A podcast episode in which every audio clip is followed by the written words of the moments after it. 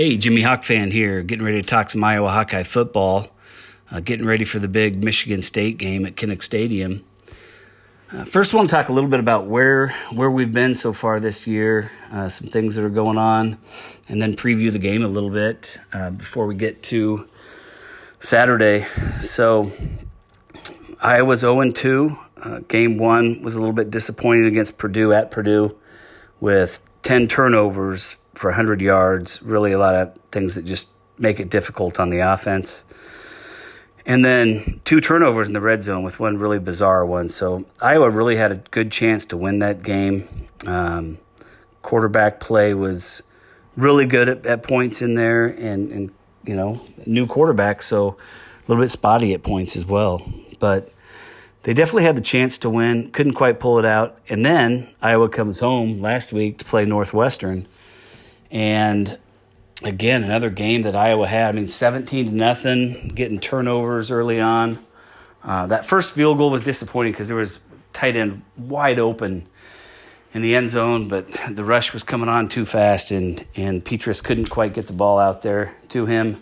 Starting 21 nothing would have been pretty devastating for Northwestern. So, but really in the second half and, and a lot of the third quarter, Iowa just could not quite get things going.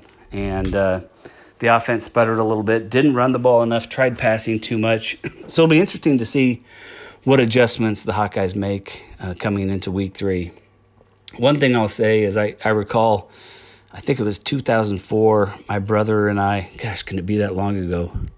My brother and I flew to Arizona uh, to see the Arizona State Iowa game. And I, Iowa just looked so bad in that game. And just got crushed. I think uh, got a a touchdown at the end on a punt return, and that was it. And we were talking and just trying to figure out, you know, how many games can Iowa even win this year? And then next thing you know, the next week at Michigan and Iowa looked pretty strong. And then uh, I think they ran off seven straight wins after that. So, you know, things happen. Um, my memory could be bad on that too, but but I just remember there's been multiple times where I've been down on the Hawkeyes. 2008 for sure is another one where um, Iowa had some rough, just close losses early in the Big Ten season, and then you know beating Penn State on a field goal when Penn State was undefeated and looking like they were going to be in the national championship game in November just a lot of great memories, and, and Kirk seems to keep the guys going, keeps their, their heads on, and and keep, keeps them marching, you know, in the right direction. So I don't think we can give up on this season yet. 0 2 is disappointing, not what where anybody wants to be. Um, but I think from the player standpoint, with those coaches, they're just going to go to practice. They're going to keep working. They're going to keep working on fundamentals and getting better and executing better. And I mean, there's some things they need to they need to fix, but uh, this week's another opportunity to see if they can get a win. Michigan State is is one of the most unusual teams out there right now because they lost to Rutgers in the first week, although they did have seven turnovers, which is is crazy. Um, and and they lost to Rutgers, so that it seemed like Michigan State was going to be one of the worst teams in the league. And going into the year, people thought that as well. With a new coach, uh, Dantonio stepped down, and last minute they get a new coach, and then you have a pandemic and no spring ball and all those things. So a lot of things in flux. How are how are these players going to be together and ready to play for this new coaching staff? Then we get to week two, and Michigan State's playing at Ann Arbor. I'm thinking it's going to be a blowout. And somehow Michigan State pulls off a victory in Ann Arbor. Um, and that is huge. That's you know that's kind of like Iowa State beating Iowa. Um, it's not something you expect ever. It happens from time to time, um, but you know Michigan State fans are happy right now. They weren't happy week one, but if you beat Jim Harbaugh and the Michigan Wolverines in Ann Arbor, that's an exciting thing for them. So it's interesting to see what you know. What what are we going to see on Saturday? Um, Michigan State has a lot of talent. Uh, there's no doubt about that. Uh, they've got Rocky Lombardi, the quarterback, who is actually from Iowa. And he's actually made some statements about having this game circled. So he's he's been wanting to play the Iowa Hawkeyes. I'm not, I don't know, just probably because he's going to have friends and family there, and, and you want to get a win and and go home happy. Um, and he had some great passes last week, some long passes that, that were just perfect to, to receivers streaking down the field and beating Michigan defenders. So could be dangerous. Um, I know they have a really good linebacker on the defensive side. Seems like their their offensive line didn't give up any sacks against the Wolverines. So we don't know what we're going to see next week. Are we going to see a little bit of a hangover from from beating Michigan, um, having to go on the road again? and going to see more, uh, you know, a Rutgers ish type performance. I know they're not going to have seven turnovers, but are we going to see that, or, or, or do we have a team that's now dialed in and, and ready to play? And I think you know Rocky Lombardi is going to try to get the guys fired up. From the Hawkeyes side, um, you know Spencer Petras, he's he's been up and down, really up and down these first two games, and I don't think it's all his fault. Uh, you know, he he needs to slow things down a little bit. Um, needs to put a little more touch on the ball. I think that's going to happen with experience.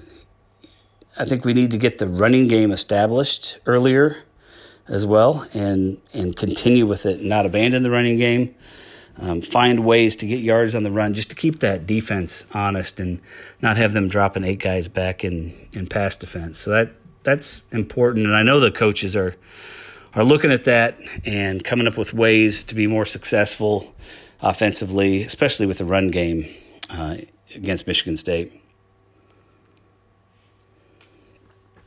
The big news this week um, off the field was ISM Ihmir Smith Marsette having a DUI so he won't be playing this week. And the only good thing about that, there's nothing good about that, but uh, from a depth standpoint, Tyrone Tracy Jr. can just step right in, and he's had plenty of big catches in his career. Last year, he's a redshirt sophomore, um, and he's a very dynamic player. So if they can get him the ball in the open field, he could make some big plays. And of course, we have Brandon Smith. Uh, Brandon Smith just continues to uh, really impress uh, with his hands, with uh, his leaping ability, route running, catching balls on third downs and touchdowns. So, really, really, he's just been a, a great player to watch over his four years at Iowa. And then Nico Ragaini as well. Um, I think we might see some of Charlie Jones this week too, and maybe somebody, maybe some other wide receivers. But Charlie Jones has been returning punts, and there's been a lot of talk about him really doing good as a wide receiver in practice, and he's going to be taking over the kick return duties for Ihmir Smith Marsette this week as well. Sam LaPorta, man, he had 13 targets last week. You'd like to see that spread out a little bit more, maybe getting more passes out of the, you know, to runners out of the backfield and, and wide receivers. But he's a heck of a player.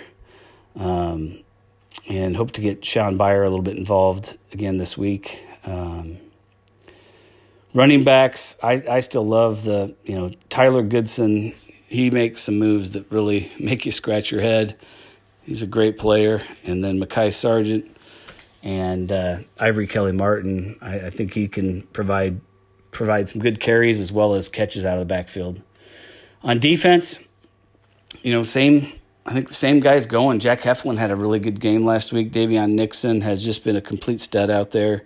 Chauncey Golston uh, starting to get some pressure. Uh, I think you're going to continue to see him improve and make some big plays. And Joe Evans as well, uh, getting in there at the quarterback. Zach Van Valkenburg had the big fumble, forced fumble, and recovery last week. And then linebackers, it was good to see Seth Benson in there. He had been out the first game and he made quite a few tackles. Looked pretty good. And Nick Niemann, the senior, is doing quite well. At the cash position, Wade Barrington and Dane Belton. And uh, I'm not sure what you see with this Michigan State team. It looks like a different Michigan State team. Are we going to be playing more uh, a Wade Barrington defense with the three linebackers? Or are we going to have have Dane Belton out there? Uh, I don't know with a new coach. It'll be interesting to watch. Kaevon Merriweather had a really game, good game last week and, and had that big hit. Um, he and Jack Koerner are solid at safety. And then Hankins and Riley Moss and Julius Brents at cornerback. Really, everybody's talking about the punting, and, and Tory Taylor has been very impressive uh, as a punter this year. And so um, that's something that can really flip the field, and, and field position is an important thing. We love Keith Duncan and the, the huge kicks that he's had against Nebraska and Michigan. Um, so special teams are, are really a, a positive thing so far this year, and I think that's going to continue. So that's winding it down here. Um, I'm gonna. I, am 0 2 in my picks. I picked Iowa to win the first two weeks. I'm still picking Iowa to win in week three against Michigan State. I think that Iowa is going to get the run game going. Um, I'm going to pick uh, Tyler Goodson to have a really big game, both running the ball and receiving out of the backfield. Uh, I'm gonna I'm gonna predict that the the rushing game is going to be a little bit uh, more diversified. Maybe some jet sweeps, um, some things that we don't see as often from from the Iowa offense. And then even with Ihmir Smith-Marsette out, you know, with Tyrone Tracy in there, um, and the quality wide receivers Iowa has, hopefully here we are, week three, and Spencer Petras can settle down a little bit and uh, and and make some big plays this week. So I'm picking the Hawkeyes to win at Kinnick Stadium and uh, go to one and two, and then hopefully things will just keep getting better from there. So go Hawks, and uh, I'll be talking again soon.